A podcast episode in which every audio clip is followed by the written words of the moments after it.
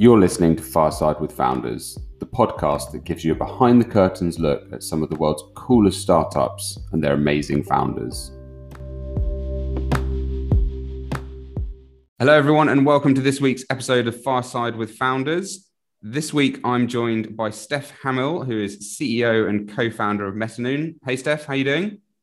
Hey, hey, Rupert, how you doing? Really good. Thank you so much for joining me. Great to have you on today.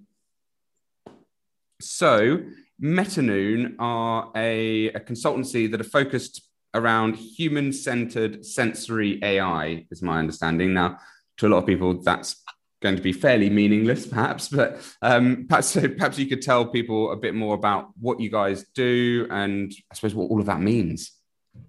Absolutely, no problem. So, hi, thank you for having me today, first and foremost. Um, so, at Metanoon, um, we uh, we consider ourselves the world's first sensory AI design company, and what that means is uh, we combine AI and human excuse me human centered design with creative innovation um, to develop and um, and create high value products and services that solve business challenges, um, and also deliver solutions um, at a human centered level. Uh, that ensure that businesses not only excel but also people get the added benefit too. Um, so what that means, um, we leverage AI, uh, branding, design, technology, uh, and partners in our ecosystem uh, to create uh, new lanes of capabilities that build transformative solutions uh, and look to amplify and accelerate uh, business impact, growth trajectory, and also um, human augmentation for good. Nice, very good. Much much clearer and succinct than I would have ever been able to put it. So thank you. Um, so look, before we we jump into uh, sort of full sort of you know, questions and your history about where you've come from and everything like that, um, something I've been doing is a bit of a quick fire round, um, a few questions if you don't mind, and uh, excuse excuse the question. I've tried to keep them closely aligned to to what you're doing. Um, so first and foremost, not that closely aligned. Uh, dogs or cats? Dogs and cats and horses. Oh, and horses. Okay, you get on with my wife. She's uh, she's big into horses. Fair all, enough. All, all of all of them. All of, all them of the animals. Actually, pygmy goats at the moment. Pygmy goats okay. are the ones that I'm really hankering for. Okay, well there you go. Um, so digital or offline? Okay, uh, again, that's that's not a yes or a no. That's a both. I can't. You can't go one or the other. You need both. Oh, you're, you're doing me here. Really, you're not going to answer any of my questions. This is going to be a tough interview. This is like a uh, Paxman gone wrong uh, when he uh, didn't get didn't get what he needed. Just um, being honest. Yeah, that's fair enough. Um, design or development? Oh, neither. Creative innovation, ideation. Okay. Idea, ideas. okay. all about ideas. All about ideas. Human or machine? Human augmentation. Okay. I like what you've done there. You have literally answered none of my questions, but that is perhaps poor questioning from me. So, on that note, we'll move on. Uh, so, so that I know from speaking to you previously, you've got um, you've got a really interesting history in terms of your background of where you started um, and your career to where you are now. So, it'd be great if you could talk our listeners through sort of where where you came from, sort of early days, and you know a bit more about your journey as to, to how you got to where you are now. Um, okay, so I had a, a completely bizarre, um, you know, journey to to to where I am now. It's definitely not the standard or typical that you'd expect. Um, I had I struggled at school, didn't really fit in. Um, was quite combative with teachers, didn't like the way things were done. Uh, in hindsight, had you know I had the opportunity to go and maybe work directly with people at a very young age, I'd have got a lot more out of it rather than the kind of. I, I disagree with the education system as stands because I believe in the four pillars of education, the Flynn effect. You know, you've got creative, um, so you've got IQ, CQ, PQ, um, and EQ, and if you if you um, embrace the four pillars and you ensure that um, you know the education environment fosters an environment to you know teach people how to be more robust or gives them the space to find their own kind of flow what you tend to get uh, are people who are more open to opportunity or growth and have a growth mindset. And that's something that we don't really teach at the moment. And, and it tends to be people with more access you know the, the families who are able to provide sports um, you know training or musical um, education and, and things that that create that kind of wider um, opportunity space for growth and personal growth that's something that we're massively missing. And I didn't understand those opportunities until I was much older. So my journey was me trying, I felt like a square peg in a round hole a lot of the time. Um, I tried to fit into lots of different spaces. Um, I had countless times people saying to me, I don't understand what you do. I, I can't tell people what you do, Steph. I want a label. Why can't I just put, why can't you just stay at one company? Um, and for me, it was like, well, no one's really, you know, getting me going. No one's firing me up. No one's really stretching my my capacity to do stuff. If I ever tried to push things, I was seen as a bit of a rebel, causing trouble and and and pissing people off. Sorry, um, but that you know that was, and I, I it was a difficult kind of situation because I was never feeling fulfilled. Um, and I worked in advertising for a long time for my sins, um, where I tried. I was a bit of a hybrid, and I did creative thinking, innovations thinking. I was very much in the digital space, but I was hugely enthused and, and interested in human behavioural science, and I got to work with um, quite well-known neuroscientist and human behavioural science um, specialist. You know, not just applied advertising behavioural science. We're talking proper behavioural mm. science. Um, and it completely transformed my way of thinking. And you've got unfortunately you've got these really kind of prescriptive ways that that agencies do their formulaic creativity. Um, and and it's just kind of it doesn't really sit right because it's all you know just a formula and it's forced. Um, whereas in science what you tend to find is this this area of very formulaic thinking. And when you get a spark of creativity, they kind of run and hide from it as well. And this is something that I keep seeing, you know, the arts and science and technology are all very much in their own lane, as siloed entities. And my journey was dipping into each of those and trying to personally kind of pull them together and not really getting there. Um, so what happened was setting up my own business with some co-founders who had a similar mindset seemed like the only thing to do. And then obviously when you're amongst peers who do who maybe have similar kind of method methods and, and, and methodologies and ways of thinking, you you start to discover a tribe, you start to discover a community. Um, and there are people out there doing similar things, but nowhere near enough.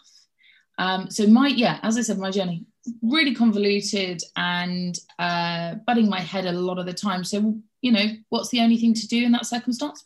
Make a new, make a new uh, horizontal, make a new area.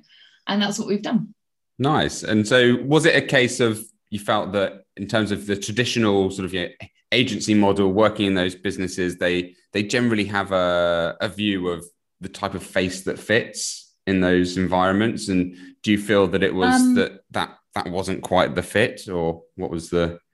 Oh no, actually, uh, so it was a, a combined uh, situation of the people, very closed mindset. I think I wrote an article a little t- a while ago, or no, I was I was on radio. Um, one of the quotes was um, "advertising's as diverse as the House of Commons." I think it was, it was something like that. Um, Sounds about and, right. And, the, and, and, this is this is not a, a, kind of new conversation. This is something that comes up a lot at the moment, and um, you'll only get new ways of thinking if you mix up the melting pot of thinkers, right? And it's not just about diversity, it goes so much further than just kind of diversity as a catch all word. It's, you know, there's a reason that, um, you know, ad agencies are just pouring out the same stuff. Right. Or, or they'll occasionally do something that's really cool. They'll take a bit of tech and they'll apply it. But ultimately, what are we doing? We're selling people things that they don't need for a living. Right and for a lot of people, there's a big shift. That doesn't sit right anymore. You know, it, I didn't feel happy selling someone another bottle of shampoo that's just going to end up in landfill or in the sea. Okay. My skills, my, my skills that I've learned from advertising is not taking anything away from my time in advertising. You know, I wasn't the right fit. Um, but there are things that we can do as human beings, and I think there's a big shift that we can actually do better, not just for ourselves. You know, my soul feels better now that I'm not doing that, but also as a, a, collective, as a community, as, as a society as a whole. Let's repurpose our skills. Let's challenge the status quo. Um, and there are lots of things that we're doing, Metanoon and another business, a couple of businesses I'm involved in, where we are doing that and we are shifting and we are using our skills for collective good. I think you mentioned the other day uh, in terms of looking at talking of your other businesses um, there and you selling more shampoo and more plastic going into the ocean. Uh, you have another business whereby you're creating toothbrush heads, I believe, with made of bamboo. Is that right?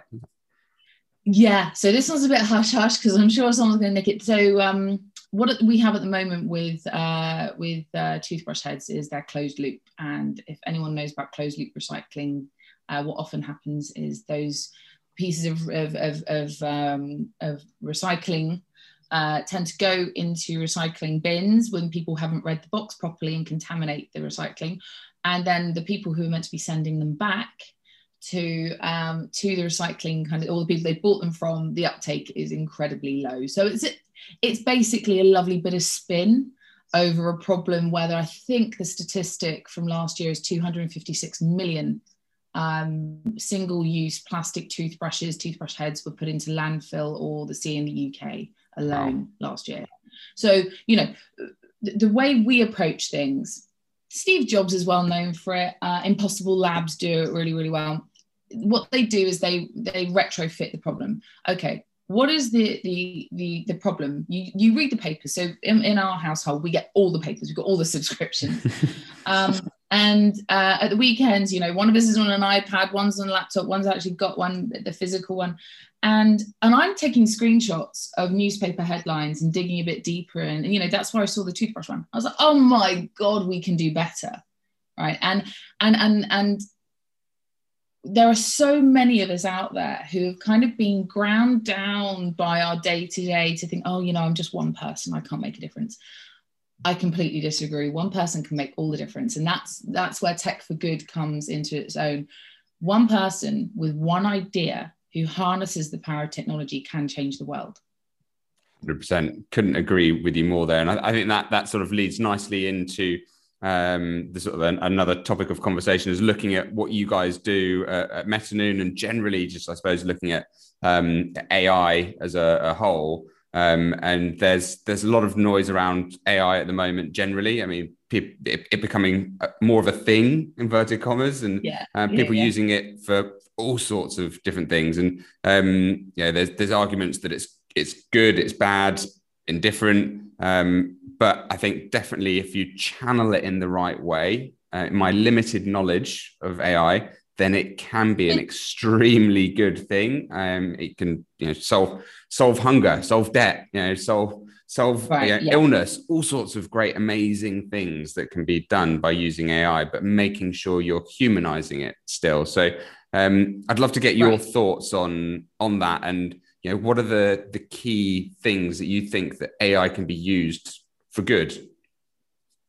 Okay, so so so first and foremost, AI it comes across as this this all-encompassing kind of you know robot from the future. It's going to come and steal our jobs you know it's man versus machine or i should say human versus machine. I'll get told off by my uh, my best friends for that my friends. Human versus machine. And um you know I, I did I, I did something with the guys at wired magazine last year and one of the quotes that came out of it is actually you know our best future um you, you, know is it's no longer man versus machine. Our best future is human and machine okay?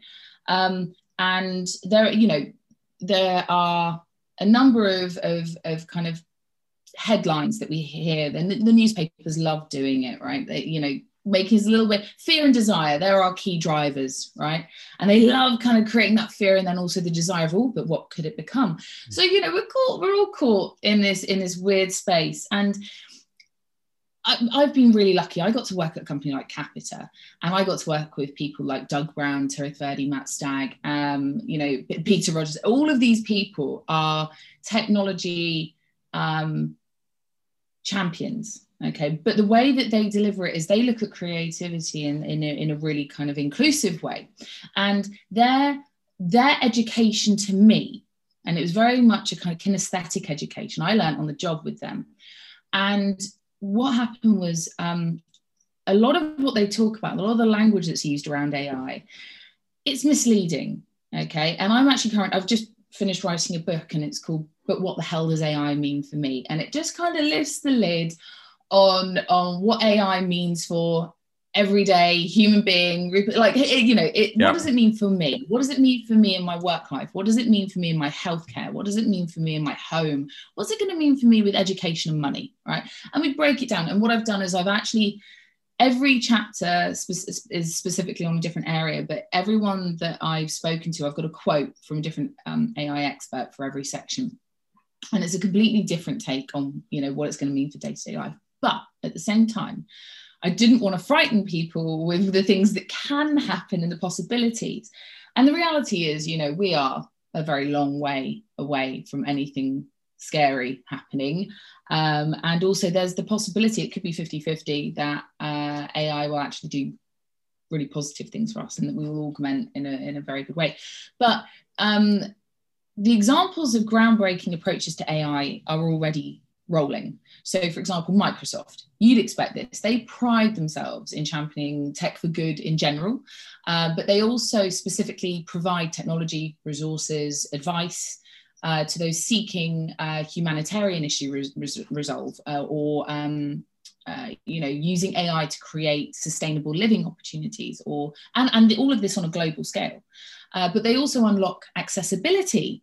So my eldest son, he wears hearing aids, got measles when he was little, and most people have no clue to speak to him. And one of the things as a family, we we made sure that we provided him with all of the things that overcame that you know he's reading physics at bath at the moment and he you know plays three musical instruments grade eight he's incredible but but but typically you know having um, a hearing impairment like that if you don't have access to accessibility support you wouldn't have those opportunities. He wouldn't be playing sport like he's doing and, and, and you know learning in the way he does. So you know on a global scale companies like microsoft are providing um, you know resources that are going to change the world on a on a huge societal level. But these are quite sweeping statements you know what does this mean at a granular level yeah. um, and, and all this big impact and change it stems from the smallest thought you know and i like to think that this is the key creative thinking creativity ideation desire for better you know and and everyone feeling like their opinion matters that their their talents count okay and this again comes into things like the four pillars of of, of, of education that are key. Um, and you know making people feel valued. Um, and you know i recently connected with a chap called louis rosenberg. He's a tech giant um, and leader of unanimous ai um, and their secret source is something called swarm. Now this is this is fabulous kind of bit of ai uh, swarm is the world's first ai platform that amplifies uh, networked human intelligence. Wow. So this is wow. this is full human augmentation, and by looking to nature uh, and replicating biological principles, so um, in AI, so think like flocks of birds. Uh, you know, a, a, flock of birds travels um, and, and, migrates from one place to another, schools of fish. Uh, and my favorite, obviously, bees, swarms of bees. All right. Um, and, you know, combining the knowledge um, and wisdom, insight, and intuition. Intuition's a whole other conversation that we could have, to be perfectly honest. But harnessing all of those, the outcomes um, provide uh, a, a, more accurate forecast, um, predictions, decisions, insights. Um, and this is all about human augmentation as well. We can replicate that. So, um, Swarm AI, what they the platform, it empowers any group to maximize their human you know faculties and capabilities and it blends it with deep science um, and it reaches optimal decisions uh, with an incredible incredible efficiency. Um, and you know for example if uh, uh what was it the other day? I, I, saw something the other day that if you put a 20 pound bet on a horse race with their the, the the the horses that they predicted you would have won something like 10 20 thousand dollars. Because uh, you know and, and and not one of the people in the test group had actually um, got the right four in the right order. But together, when all of the different statistics were in and all of the votes were in, it was the group, um, you know, the crowd uh, who provided the right answers. So, you know, that's just one example, okay, of, of a type of AI using our human capabilities and capacity for greatness mm-hmm. and just being the provider and funneling that for us in a really you know defined way which is like well we, it's already all in here. Human beings we've got it all already. We just haven't been using the right tools to get us to the maximum impact into the best space. And that's something that um, you know metanoon does quite well. Uh, you know we what we do is we look at the human challenge. And one of the big things that you often find in tech companies and digital as a whole is people will talk about tech features right? Oh look at the features on my phone. You know look at the features on the website. Look at the features that were built who cares about you You know the, the tech features? I want to know about the human benefits. So okay so the tech features on my phone um yeah what does that mean for me? A bit like what i'm doing with the book right? So, okay, so voice, I can just do voice. Okay, cool. How about why can't Google um, Assist? Why can't I just talk to Google Assist in the morning and say, hey, Google Assist, can you go through my email account and my phone? And could you just put everything into order of priority according to what you think it might look like? And it's not saying that that's like the definition of how your day must run, but it's like, can you do some heavy lifting for me on the data you can scrape through it and it can flag up and go, well, actually, you've got this email in here that says you're going to have a call with, you know, Steph at midday on Thursday, 20, 25th of Feb, but it's not actually in your calendar. Do you want me to put that in? Is it still going? All of the data is there. So I'm kind of wondering why we haven't got these kind of these systems already in place. And this is what things, this is where a creative thought, someone who's looking at a problem and retrofitting the solution mm. um, is actually a really valuable way of looking at things. Um, and it's something that we do really well at Metanoon. And also, we test our hypothesis and we test it fast. Which is key. You've got to keep testing everything as you go. And one yeah. of the things you mentioned there is I think really interesting. You know, Microsoft, as you say, being a key player in the AI space, and you know, I even see it. You mentioned emails, you know, things coming in there that I see every every morning. I can't even remember the name of the the tool, but it tells me there are conversations where I've had an email saying I'll do this or I'll send that, and yeah. I haven't done it, and it tells me, you know, you yeah. said you were going to do this, you need to do this, and you need to do that, and it, it's just amazing to be able to start doing that. If you can harness it in a uh, a more fashioned way, then yeah. it's going to be even more beneficial. So, so there, there, are going to be huge shifts in voice. So we work with an incredible company called Say It Now. Uh, hi, Charlie, Maria, um, and uh, they they they've done something fantastic on the Amazon platform. They also do it on other platforms. But you know, there's a huge shift towards using human sensory behavior, and that's that's one of our kind of secret source spaces, sensory AI, where we take uh, human interaction behavior and, and, and to think that there are only five senses is actually really quite misleading. We have many more than that because they all integrate into different in different ways. Intuition is considered a sense. You know, your gut um, you know, intuition and instinct. You know, th- there, there's data that suggests that what you eat for breakfast affects your microbiome, that then affects your decision making in your brain during the day. So, you know, to think that all of these parts of our bodies are not interconnected with our thinking and then our behaviors is a really kind of short sighted view. Um, and I do have some some ter- terrifically pragmatic friends who think that you know, uh, you know, this is nonsense, or or uh, they don't necessarily agree. Um, but what I'd like people to do is maybe open up their thinking process to say, okay, well, what would I like to get out of this? What would be the easiest thing in the world for me if I wanted to? So it's great that Microsoft sends the alerts, right? Or you've done this much this week, you've had this much focus time this week, and that's that's great. But it is literally just scratching the surface. Yeah. And I think that's one of the key things that we have with um, the way we've got this siloed capability.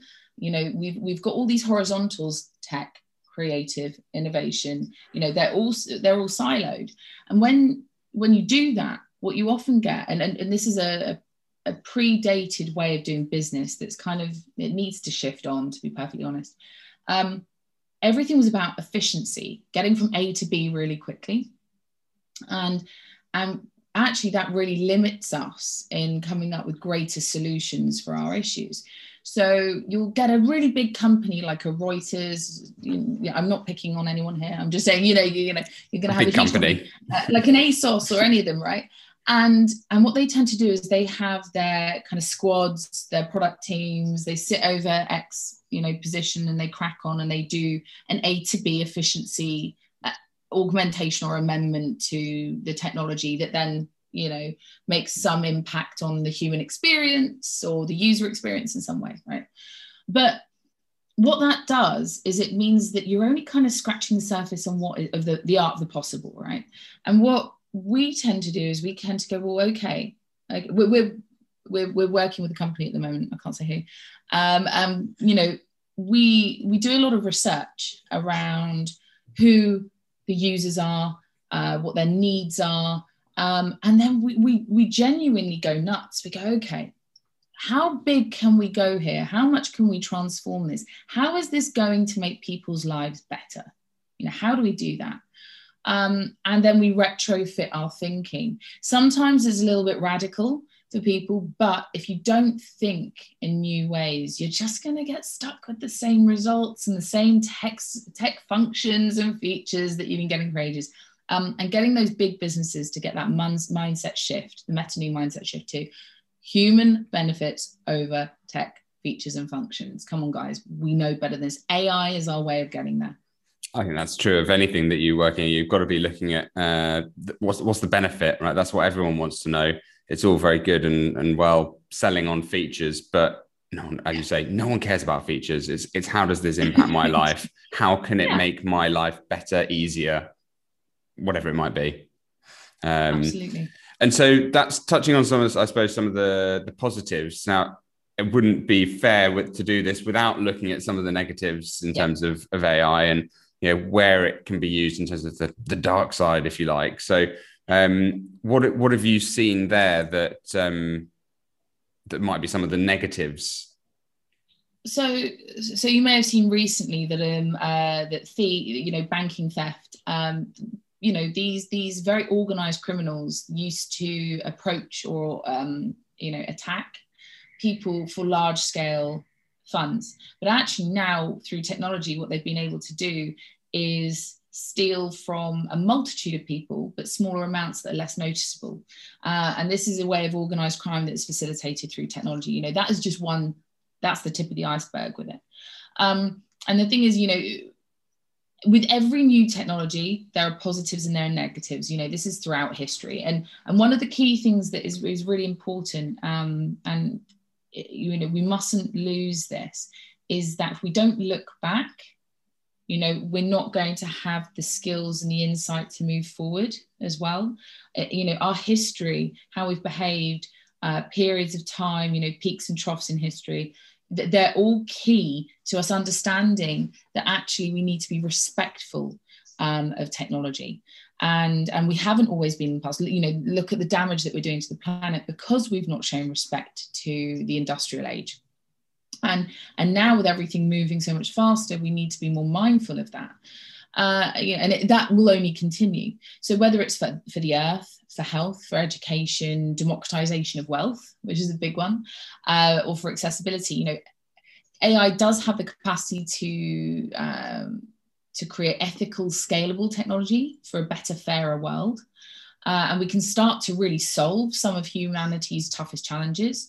Um, but also at the same time, there are always people, you know, this is human nature. There are always people who are going to try and take advantage um, of these technologies for things that are not fair or are unsavory or are you know not not there's no place for for this kind of attitude or behavior in this world anymore but also you know there is a whole mindset shift the reason we're still stuck in this loop of people cheating systems or not understanding is because the systems were corrupt already so we need again it's this thinking bigger let's really tear up you know the rule book at the moment and go how do we really fix this guys let's work backwards and in terms of in terms of policymakers, now you know there, there, there's a lot of issue here. At, at Metanoon, um, we looked at uh, one of the think tanks for for the UK government. The UK government's actually we're we're the UK is pretty much leading in uh, policy making around AI at the moment because they're taking a proactive approach. COVID has got in the way a little bit, but hats off to the teams. And what they're doing is they're getting think tanks to come up with reports around algorithms, etc. And there was a recent algorithm review was put forward, and the government commissioned this think tank to do it. Um, and I've, I, you know, having spoken to lots of, of peers in the states, it's definitely not happening over there in the way it is here. It's being left to, you know, the Googles of the world. It's being, you know, I love Google for a lot of different reasons, um, but it's being left to them to actually inform policy. Um, and, it's and, dangerous. And, and it, it's not just dangerous, but also it, it means that you know we we've all known for a while that the big businesses they they really run the world right? Yep. Um, and and and politicians uh, have to work around that and they have to manipulate that to make it work for society. Um, you know someone on linkedin the other day was actually complaining about all of the politicians in the uk and i had to kind of just put my hand up and go dude there are politicians who do great things right? First and foremost but also um, why don't you run for it yeah. If you are so sick of this, why do you? And the reason is we are crueler to politicians than we are to business leaders. Okay. 100%. And that's a really, really short-sighted way of looking at it. We need to, to, we need to put as much onus on the business leaders as we do as the politicians. And the politicians actually seem they, they get paid a hell of a lot less. They're the ones who seem to want to do some good. So actually, let's give them the opportunity. Like okay getting onto the politics conversation probably not a good thing. But actually you know rather than the newspapers constantly putting the politicians down let's look at some of the amazing things that have happened recently through technology. The way we have deployed the um, inoculation for covid in the uk is just phenomenal. Look at how they've done it in israel. Highly dependent on technology to help them with with with um, the process. Um, yes, there, there were mistakes that were made with track and trace and all the rest of it. Mistakes happen. Mistakes happen in business every day. They happen in your house every day. Okay. We learn from them. If you keep putting people over the coals and putting them down for making mistakes, you're just going to get yourself stuck in a cycle and a loop of negativity. But if we go, okay, right, what are the key learnings from this? And again it goes into this this this this societal change that we need to shift of kind of like okay where do we really want to get to? How are we going to get to the ideal rather than this short term thinking and again the policymakers so tirath jeff green one of my business partners mary King dawson she was my mentor for years she's i'm still very close to her. These people are involved in uh, number 10 digital committee uh, and Internet Commission, and um, and and Tirath, for example, advises on with the AI committee, and these these great minds are shifting. They're they're business people who have been brought into politics to advise, and it needs to speed up. Don't get me wrong. Like these these these conversations have to speed up because the businesses are running away so fast. And as I said, this think tank that did this this this um, report, it's come back and there are still opportunities there for you know understanding it further around how algorithms work um, but ultimately you know the way technology our understanding of technology will grow is that once we have a better understanding of it we can better un- understand the rules around it and how to make it work best for us but if we're still in this kind of backward way of thinking of A to B functions, and we're never going to get the right results. There's always going to be short term thinking. So I'd love to see. I'd love to see more businesses um, and business leaders actually getting involved with politics um, and putting their hands up, going, "Do you know what? I'm going to stop complaining about this. I know how to run a business and I know how to run a business really well. I know how technology works. I know how to distribute infrastructure. You know, we need to see a shit. Uh, you know, the, the, the thought of going into politics with my very bizarre background, you know, a lot of people go, oh, she moved around a lot, or and that puts me off completely, right? I would, ne- you know, I'd never want to do because I'd never want to put myself under that kind of scrutiny. But there are other people out there who could do it, who we need to do it, and it's a bit of a call to arms. Okay, if you're going to keep complaining, do something about it. Simple.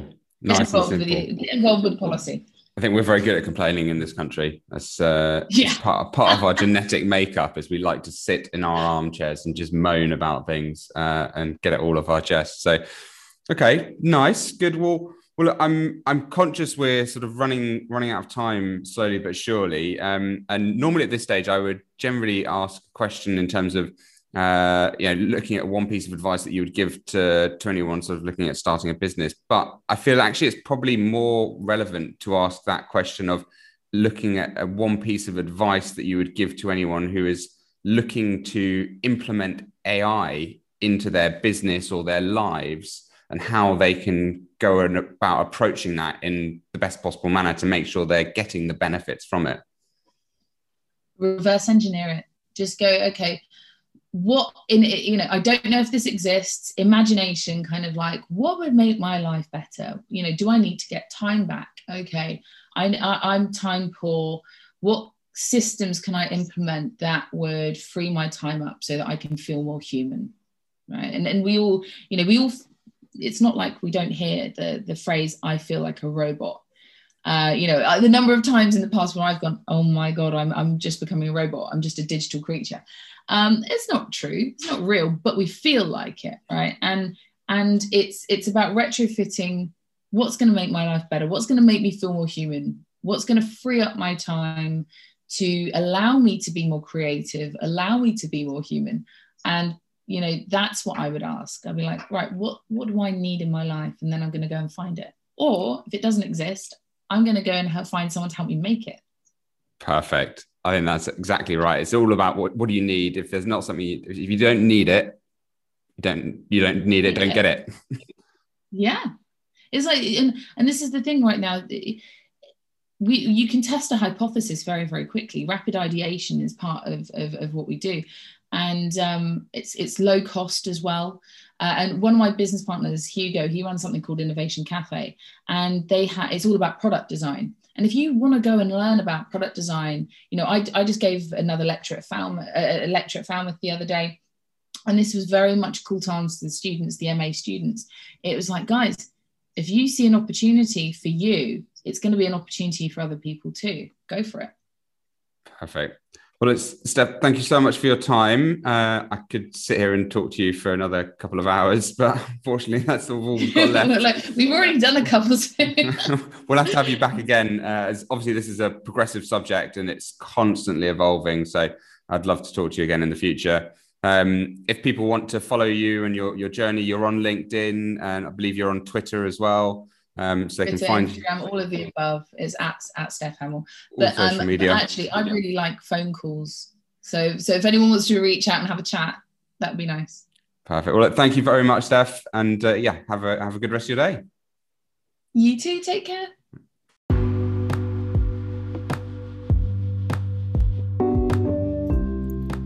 Once again, a huge thanks to Steph for coming on to this week's show. Um, absolutely fascinating subject matter, and quite frankly, there wasn't enough time for us to talk about everything we wanted to get through. So, hopefully, I look forward to welcoming Steph back on the show in the not too distant future so we can uh, talk more about it as it all evolves. Next time, I've got an amazing guest for you, um, Guillaume Moubeche, who is CEO, co founder of Lemlist. Um, not only talking about his journey in his business, but where he's got to now, which is just turning down a $30 million funding round. He'll be telling us all about why he's done that. I look forward to uh, talking to him and hope you guys can join us then.